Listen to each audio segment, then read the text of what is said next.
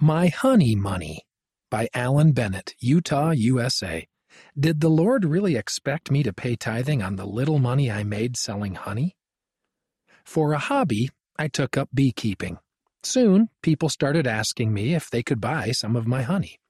After selling a little honey, I thought about paying tithing on my interest from Doctrine and Covenants 119, verse 4. I really didn't think of the money I earned, however, as an increase. I spent a lot more on beekeeping equipment than I made selling honey. But I remembered that tithes are holy to the Lord. As members of the Church of Jesus Christ of Latter day Saints, we honor him by paying tithing. Paying tithing is an expression of our faith in God and his promises.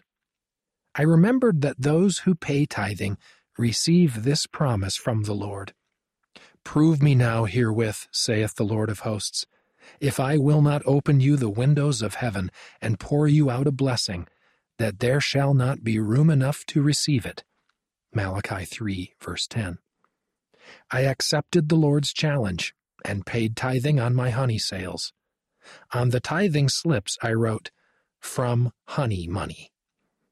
A short while later, a friend came to my house and said he knew someone whose beekeeping husband had passed away. The widowed wife wanted to get rid of all her husband's beekeeping equipment and was thinking of throwing it away. Instead, my friend took me to pick up the equipment.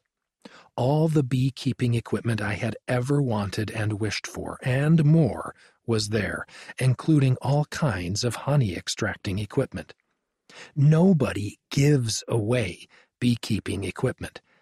But within a week after I had made the choice to pay tithing, Heavenly Father opened the windows of heaven and rewarded me. I believe chance had nothing to do with it. I have a testimony that Heavenly Father knows me and my desires.